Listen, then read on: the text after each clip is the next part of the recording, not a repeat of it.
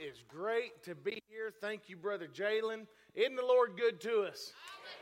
All the time. God is good. I want you to take your Bible and go to uh, Deuteronomy chapter 32. Uh, in the front of the, toward the front of your Bible, the book of Deuteronomy, find chapter 32 and just remain standing. And we're going to read a, a few verses. And I have had a great time this morning in the Lord's house, and uh, the Lord's been doing some great things too. I was able to meet several folks in the greeting area after the last service and heard some great testimonies of what God uh, done for them. And, and uh, I believe we had somebody saved earlier this morning down in the small building. And God's just, uh, God's at work all over the place. You know it? And I thank Him for that. And I'm glad to also to have visiting with us today uh, Chris and Lisa Russell. They came yesterday from Tennessee. They drove all the way down here to be a part of our resource clinic. They brought an entire trailer full of clothing and they uh, helped us and assisted us and they gave clothing to over 120 people that are living on the street. Amen. Isn't that good? And uh, so, thank y'all for being here and being a part of our service this morning. Have you got Deuteronomy chapter 32? Say amen. amen. All right, let's look at verse 15. The Bible tells us, it says, But Jeshurun waxed fat and kicked. Thou art waxen fat, thou art grown thick, thou art covered with fatness. Then he forsook God, which made him and lightly esteemed the rock of his salvation. They provoked him to jealousy with strange gods. With abominations provoked they him to anger. I want you to understand this. This is the Lord talking about his people, his children, his people. The Bible says in verse 17, they sacrificed unto devils, not unto God to gods whom they knew not, to new gods that came newly up. You ever been walking on the right path and all of a something all of a sudden something new came up? Boy, I have. It says to newly gods that came newly up, whom your fathers feared not.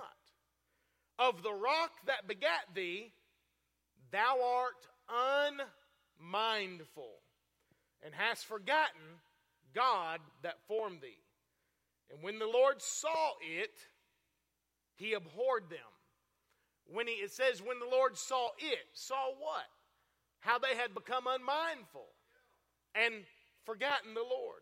It says, he abhorred them because of the provoking of his sons and of his daughters. And he said, I will hide my face from them. I will see what their end shall be. For they are a very froward generation, children in whom is no faith. I want you to pay attention to verse 46 and 47. And he said unto them, Set your hearts unto all the words which I testify among you this day, which ye shall command your children to observe to do, all the words of this law. For it is not a vain thing for you, because it is your life. I want to end our reading there, and I want to draw your attention to several verses, but one key verse is going to be verse 18 where it says, Of the rock that begat thee, thou art unmindful. Now, I want to talk to you for a little while this morning about the unmindful dilemma. The unmindful dilemma. Let's pray together. Heavenly Father, I sure do love you. And I thank you that you first loved me. Lord, all of us that are saved by the grace of God in here this morning, every one of us that are saved, we are that way because you initiated it. You loved us. Thank you for that. I want to ask you over the next few moments, Lord, just to continue to manifest your presence I pray that these words that I'll speak would just be the, the, uh, the Lord speaking through me and nothing more, nothing less. I pray you touch our hearts and use us for your glory. In Jesus' name, amen. Thank you for standing. Uh, you can have a seat. When, when you come in the book of Deuteronomy to chapter number 32, you come to a, a very particular place in that book and in the history of God's people, Israel. They have already been led out of Egypt. Moses and Aaron were their main leaders.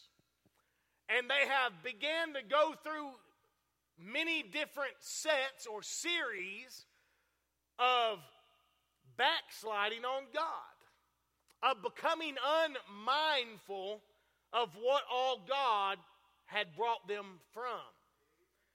Moses knew that Israel had a long history of turning away from God and worshiping idols.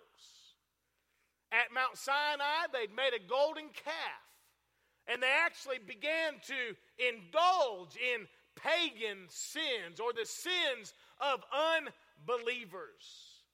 At a place called Kadesh Barnea, they wanted to appoint a new leader. They got tired of Moses and they actually wanted to return to Egypt. In both of these particular rebellions, the Bible tells us that it was the intercession and the intercessory prayer of Moses, God's appointed leader, that actually held off the wrath and the judgment of God from falling heavy on his people. During the wilderness journey, the Jews often complained to Moses about several things that they just despised how he was leading them. When the new generation arrived at the border of Canaan, they indulged in immorality and idolatry with the women of Moab, so much so that God actually sent a plague and killed 24,000 Israelites. God had serious issues with their unmindfulness. Israel's history, of course, was a tragic story. It's a story of people who were chosen by God, but had chosen to do life their own way. You know, our story so many times is the same way, isn't it? We struggle in the flesh, we struggle in this life to stay right with God. At least if you're breathing, you do. And I don't know about you, but I have found myself in the same shape that Israel was in, to where I had to be honest with myself and honest with God and say, you know what? Lord, I too have become unmindful of you. What's it mean to become unmindful? Well, it basically means that we come to a place in our life to where God is no longer first place. You know, he said, Thou shalt have no other gods before me. And the Bible said that he abhorred his own people because they were putting everything before him and indulging in pagan sins. Can I tell you this? Every one of us here this morning can be victorious over unmindfulness. Maybe you've come today and, and maybe you look churchy. I say, congratulations. Maybe you've come today and, and you've got your family fooled and your friends fooled. Even the pastor and, and the ushers at the door, they would look at you and say, everything is A OK with him or with her. But you know, God sees the inside, doesn't he? And I know that there's been times in my life when if, if Brother Johnny looked at me, he'd say, Man, everything's going well with Trav. But on the inside, I knew, man, my heart is just not right in the sight of God. I want you to know we can get victory over that condition today unmindfulness. And if we'll learn the three elements of unmindfulness that I'm going to present to you this morning, I think we can put them to practice and we can get victory. Let me give you element number one of becoming victorious over unmindfulness. I want you to see the process of unmindfulness. And I want you to understand this today. Uh, Israel, when God led them out of Egypt, and when Moses went to get them, they were elated to be out from underneath that bondage for a moment. They were happy to, to be rescued, so to speak. And here's what I want to equate nobody simply forgets God's involvement in their life in a moment, it's a process, it happens over time. It happens over a period of time. It happens, and many times it starts with something small and it grows to something larger until it grows to something in our life that we cannot control any longer. And that's what happened with Israel. The process of their becoming unmindful of God was connected to three particular things. And number one, it was connected to leadership connected to leadership. What I mean by that is you can look all through the history of Israel and you can find where they became disgruntled and they disregarded the counsel that God was given to them through God's man Moses. Numbers 14, 1 and 2 says, All the congregation lifted up their voice and cried, and all the people wept that night and all the children of Israel murmured against Moses and against Aaron. There will be many people this week that will go into their pastor's office. There may be some that come to Pastor Malcolm's office this week or next week, and they'll go because they're broken. They'll, they'll go because they know that they need help with their marriage, or maybe their children or, or, or, whatever it may be. They'll go because they're broke, they're broken. And at the end of their rope, and the preacher will get his Bible out and, and he'll take the time, he'll listen and he'll be attentive. And while they're talking, the Spirit of God will tell him where to open and what to show him. And he'll say, This is what God says about that issue. And sadly, Many will walk out of the pastor's office and disregard the counsel of the leader that God has appointed for their life.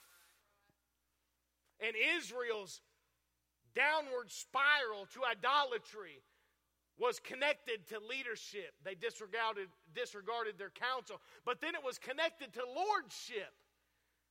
They disregarded their calling. If you'll remember, the Lord called them out of the bondage of Egypt, and He had a great land, a fruitful land, a wonderful land prepared for them. And the Lord sent Moses, and the Lord literally threw a lifeline and rescued them from the bondage of the wicked Pharaoh. And He called them out. But it wasn't long before they began to disregard that calling and say things like in Numbers 14, verse 2, it says, The whole congregation said unto Moses and Aaron, Would God that we had died in the land of Egypt, or would God that we had died in this wilderness? Simply put, they began to have an unsurrendered will and an unsurrendered heart, and they became very displeased with the activity of God in their life. Boy, I know I've been there. The Lord wants to take me this way, and my flesh and my own stubborn will stomps my feet and says, No, that's not the way I want to go. I was reading early this morning about 5:30 and for some reason I flipped over to Titus chapter 1 and was reading the qualifications of a bishop. I guess I was trying to see if I qualified to come here today and say all this. I don't know. but I was just skimming through my Bible. And you know one of the qualifications? It says it said not self-willed. In other words, it said the bishop, the man of God, he can't be self willed. In other words, he doesn't get to do things uh, his way. But can I remind you that goes for every child of God that's ever called upon the name of the Lord. We can't live our life our own way. That's why Paul told the Corinthians church, What? Know ye not that your body is not your own, but you've been bought with a price? But they rebelled against the Lord. So their unmindfulness was connected to leadership, then connected to lordship, and then it spiraled down and was connected to lust. The Bible says in Numbers 25, 1 and 2, Israel abode in Shittim, and all the people began to commit whoredom with the daughters of Moab. And they called the people unto sacrifices of their gods. And the people did eat and bowed down to their gods. So they disregarded their counsel, they disregarded their calling, and now they disregarded their commitment. And did you know that there's many people today? And we're dressed up and we're gone to church, but it's become a formality. And even though the Lord has saved us from our sins and the penalty of sin, we have decided and disregarded what God has done, and it's been some time now that we've been doing life on our own terms. The process of unmindfulness. Can I ask you this? Don't raise your hand and don't answer out loud, but can you see yourself in any areas of that process? Boy, I can me. I'll raise my hand and speak for every one of us. It's tough to stay right, isn't it? Let me show you not only the process of unmindfulness, but the problem. Let's move deeper into this and talk about the problem of unmindfulness. Verse 20, right here in our text chapter, verse 20 says this. And he said, that is, God said, God answered, He said, I will hide my face from them. Many people tell me, and I've heard, if I've heard it once, I've heard it a hundred times. Oh, Brother Travis, I ain't hurting nobody but myself.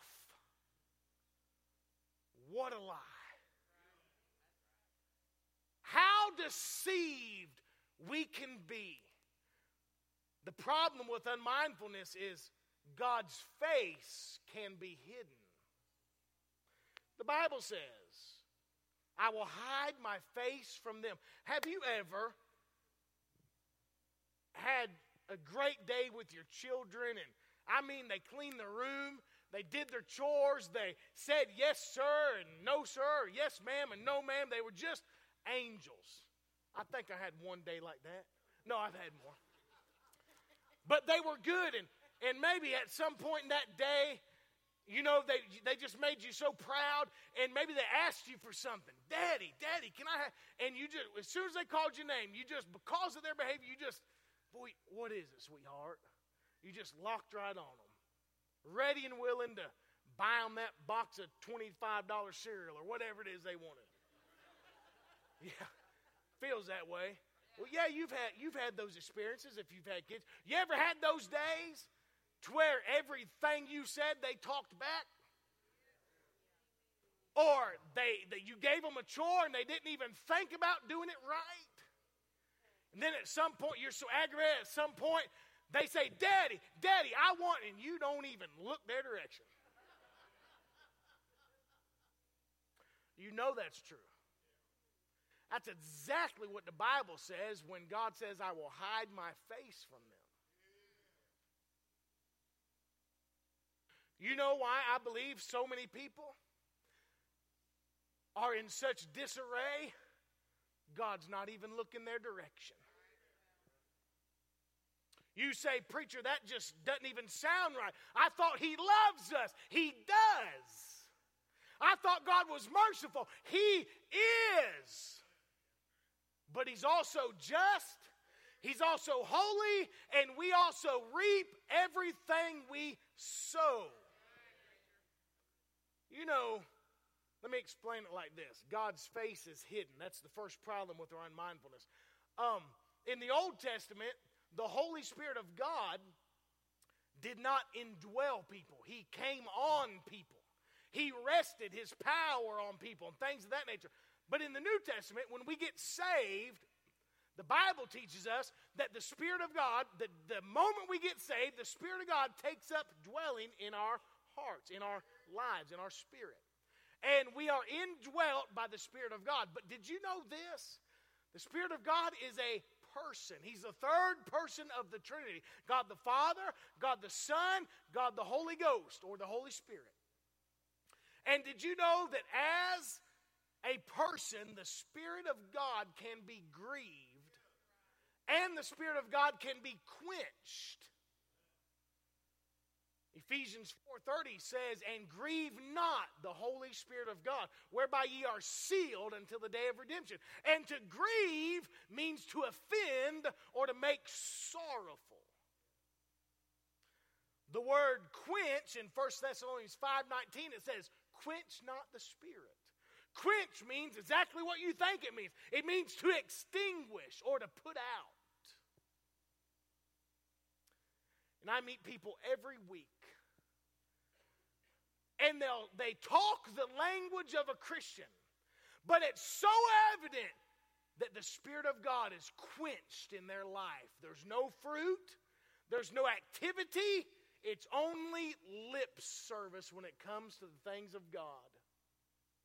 You know that in the same chapter, Ephesians chapter 4 and 5, where it tells us to grieve not the Spirit of God, it tells us some things that do grieve the Spirit of God. The Bible speaks in that chapter and says that lying grieves God's Spirit. The Bible says that fornication and all manner of sexual sins grieves God's Holy Spirit.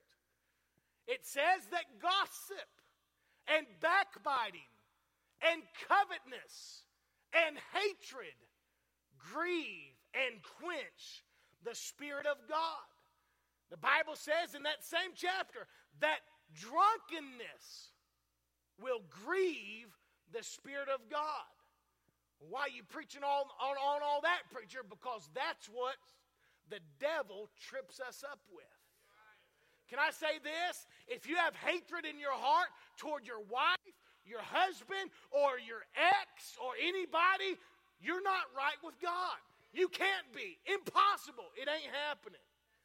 If you don't love your brother who you can see, the Bible says, how are you going to love God whom you can't see?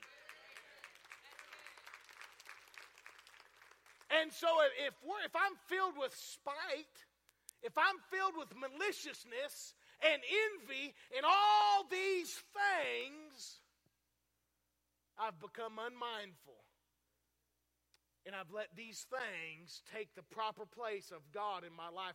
And the problem with that is God's face becomes hidden. There's another problem our faith is hindered. When we become unmindful of God's activity in our life, our faith can be hindered.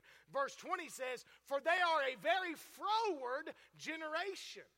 That means they're very brass, very bold, very boisterous in their sinful ways.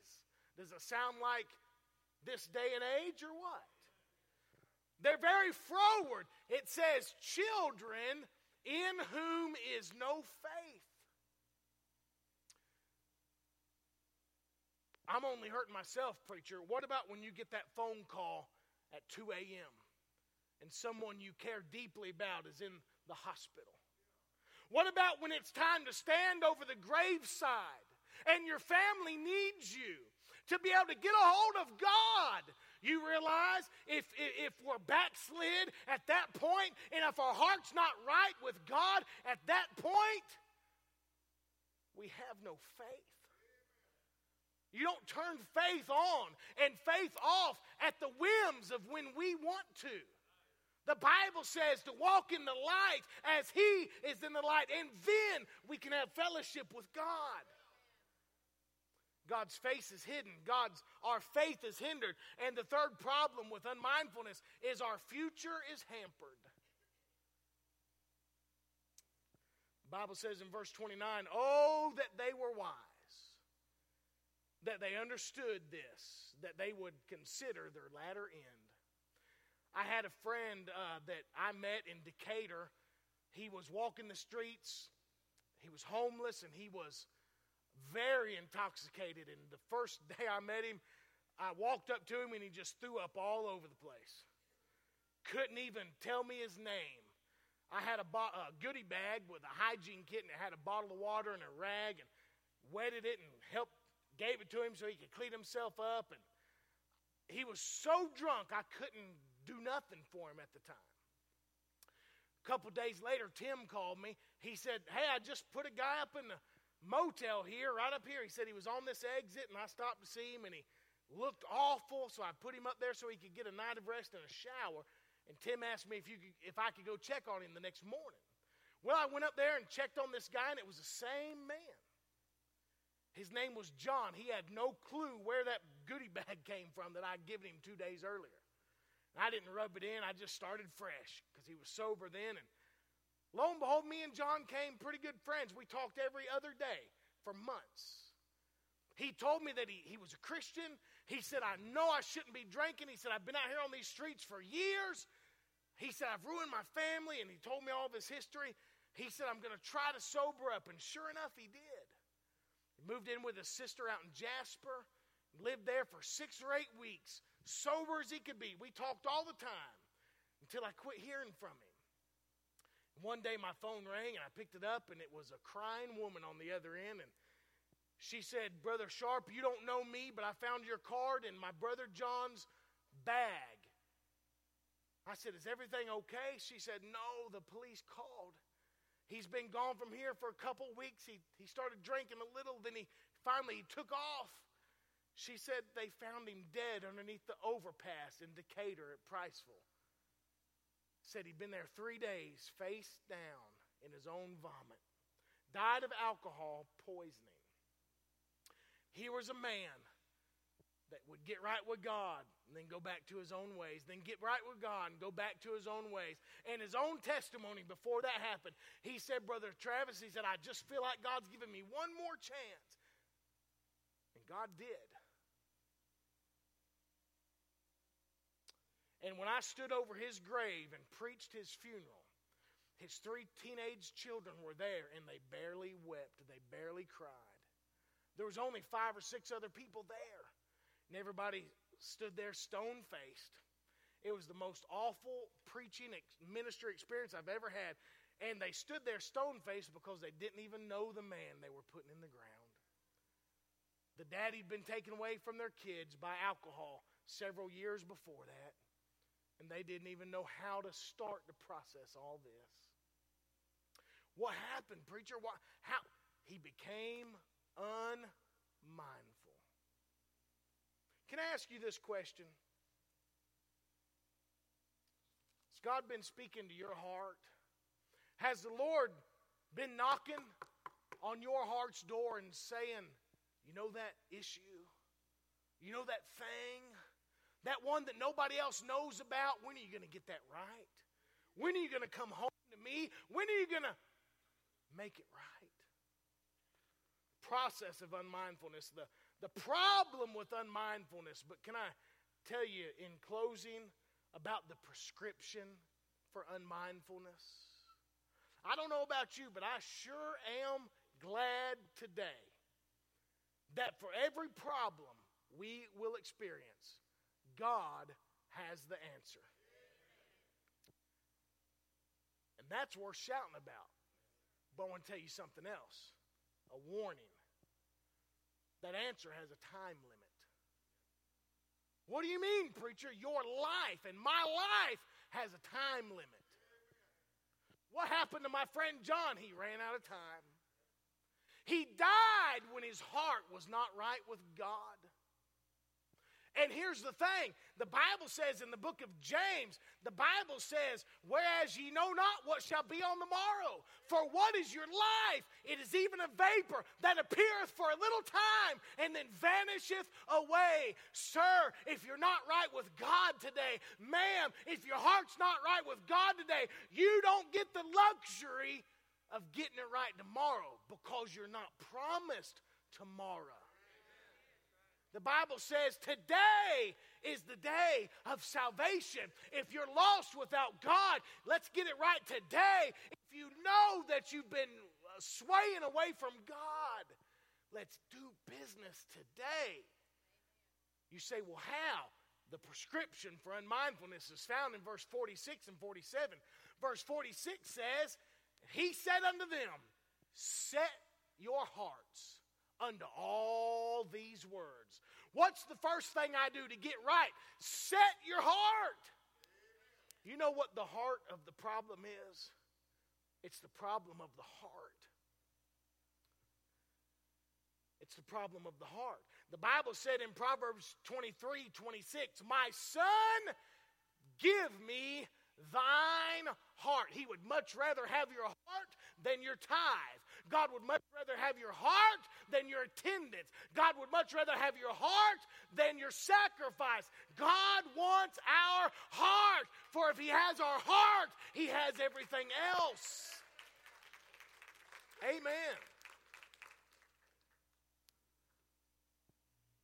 To get right, we must set our heart upon God and allow Him to be Lord of our life. And then verse 47 says this I love this. For it is not a vain thing for you, because, watch this, because it is your life. Can you hear the pleading of God in those verses? It's not vain to turn your eyes upon Jesus and look full in his wonderful face. It's not vain because it's your life.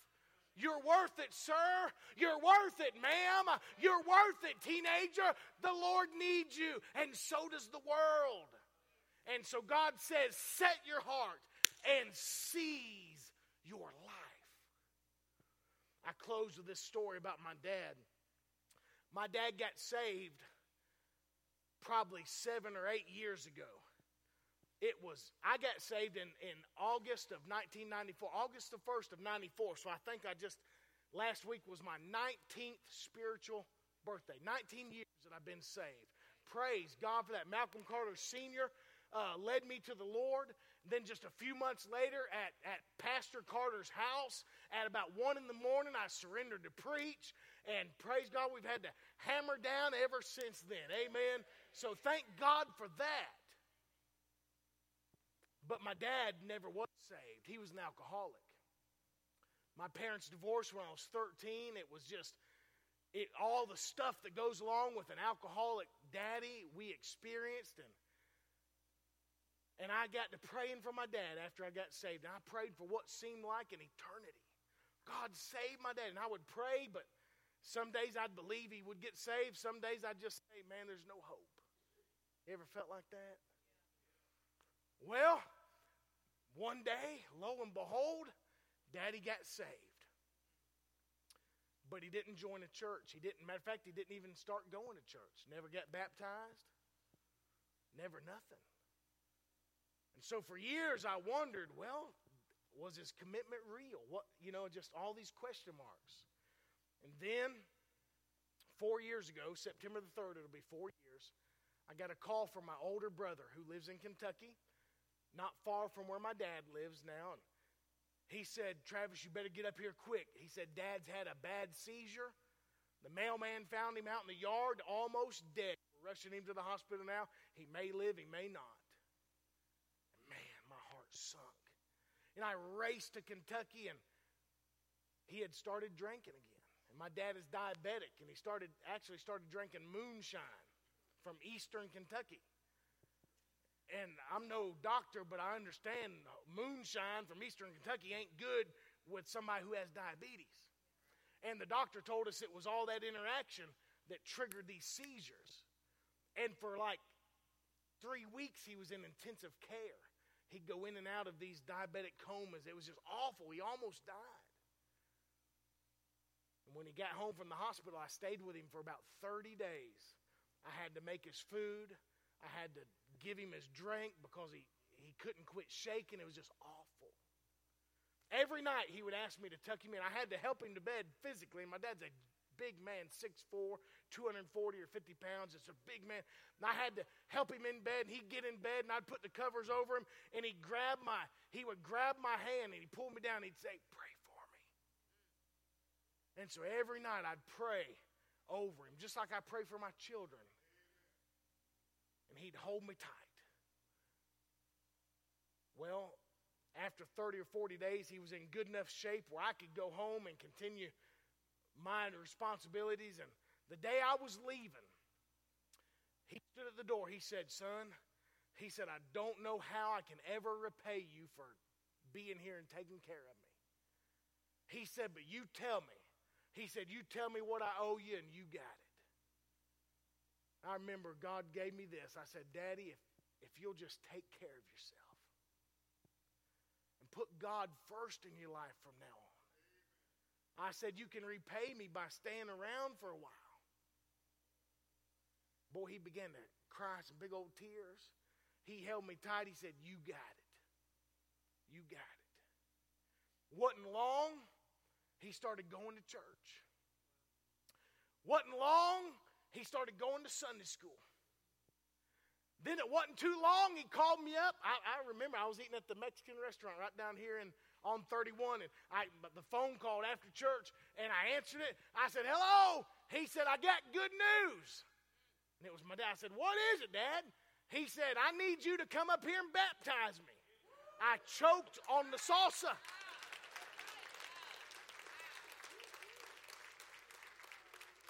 Who is it? You know? And I, I, remember I went outside by them train tracks back there and I said, Now, hang on, hold up. Come again? He began to explain. He said, I've been coming to church every Sunday for six months. He said, I told the preacher today I wanted to join. He said, and thank God for a good preacher. He said, the preacher counseled with me and told me that'd be fine if I was already saved, but I needed to be scripturally baptized. Long time, long, long time ago, my dad told me if he, if he ever did get saved, he'd let me baptize him. He said, so I done talked to the preacher, and I told him it was going to be you that did it. So I made the trip to Upton, Kentucky, and my dad's health is real bad. His body's not working good. He's had hip replacements, and he's a big man. So me and the preacher got in the pool with him. And I baptized him, and the preacher just stood back there to, in case something went wrong. Not long ago, a couple years ago, he joined a men's prayer group on Tuesdays. They study and pray. And I could go on and on and on. You say, well, gee, what happened in, with him? He seized his life. He set his heart towards something better than the, than the, than the small the fleeting desires of this life. What do I need to do, preacher, if, if things just ain't right between me and God? You need to come to this altar, do business with God, seize your life, repent, set your heart on Christ. Seek first the kingdom of God and his righteousness, and let God bless you like only he can bless you. Amen. Let's all stand together. I want every head bowed, every eye closed, if you will do me that. Every head bowed and every eye closed, and the musicians are going to play. And this invitation is for you. I wonder this morning if you get right down there with God and get serious. Say, Lord, you know my heart already. Did you know that whatever you bring to this altar and tell God about, did you know it's not going to surprise Him? He knows about it. He's just waiting on you. I wonder if you need to come do business with God, would you come? Would you come and just say, God, I need you? Lord, I've strayed away, and God, I'm coming home. That's it. Praise God. If you're on the altar and you want somebody to pray with you, you just lift your hand a little bit and one of these altar workers will come and pray for you.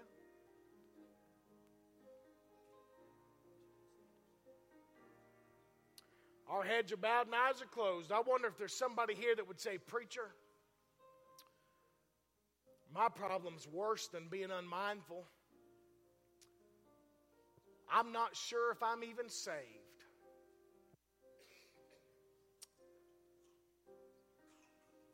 I wonder if you'd let me pray for you this morning. If you're not 100% sure that if you died today, you would go to heaven, can I say,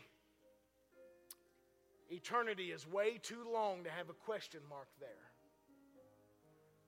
Heads are bowed and eyes are closed. I wonder who would slip their hand up and say, Preacher, would you pray for me? God bless you. I see that hand to my right, ma'am. I see that one. I see one in the front. I see hands all over the place. Preacher, I'm just not sure about my relationship with God. Oh, I need prayer. I'm fixing to pray. Anybody else want to get in on that? I see these hands to my left and in the center, right here and to the right. You can put them down. God bless you. God bless you. I'm going to pray for you. And after I'm done praying, I'm going to ask you to do something for me. So you listen to my prayer and then await those instructions. Father in heaven, I want to pray for every hand that was raised. And Lord, probably many that weren't raised that should have been. I want to pray that you'd meet the needs of their heart, whatever the deepest need is, the, the darkest secret, Lord, it doesn't matter. I pray, God, that you'd transcend all of that. I pray you'd rescue. I pray you'd save. I pray you'd do great things today. Pray, God, that you'd bless, meet those needs. I love you in Jesus' name. Amen. I want everybody to look up. In just a moment, Brother Jalen's going to sing. If you raise your hand and you acknowledge that you needed God's work in your life, I'm going to ask you to do something. The Bible says this. The Bible says in the book of James, it says, Draw nigh unto God, and he'll draw nigh unto you. The word nigh means close. So, what that means in, in, in our terminology, if we'll make a step toward God, God will make a step toward us. All these men and women that are standing up here along this altar, they got their Bibles, and the preacher asked them to be there to help pray with people. If you need God to do something for you this morning, here's what I want to ask you to do step out of your seat where you are, come forward to, the, to this altar and let us take a Bible and let us pray with you. It'll take just a few moments. You can do business with God and go back to your seat knowing you've obeyed God. I wonder, right when He sings, would you come this way? Go ahead, brother.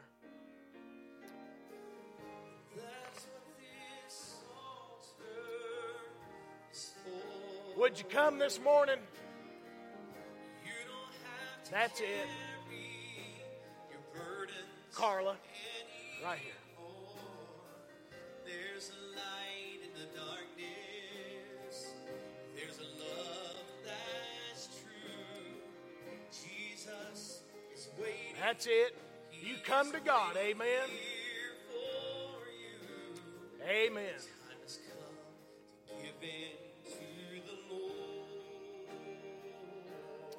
Praise God.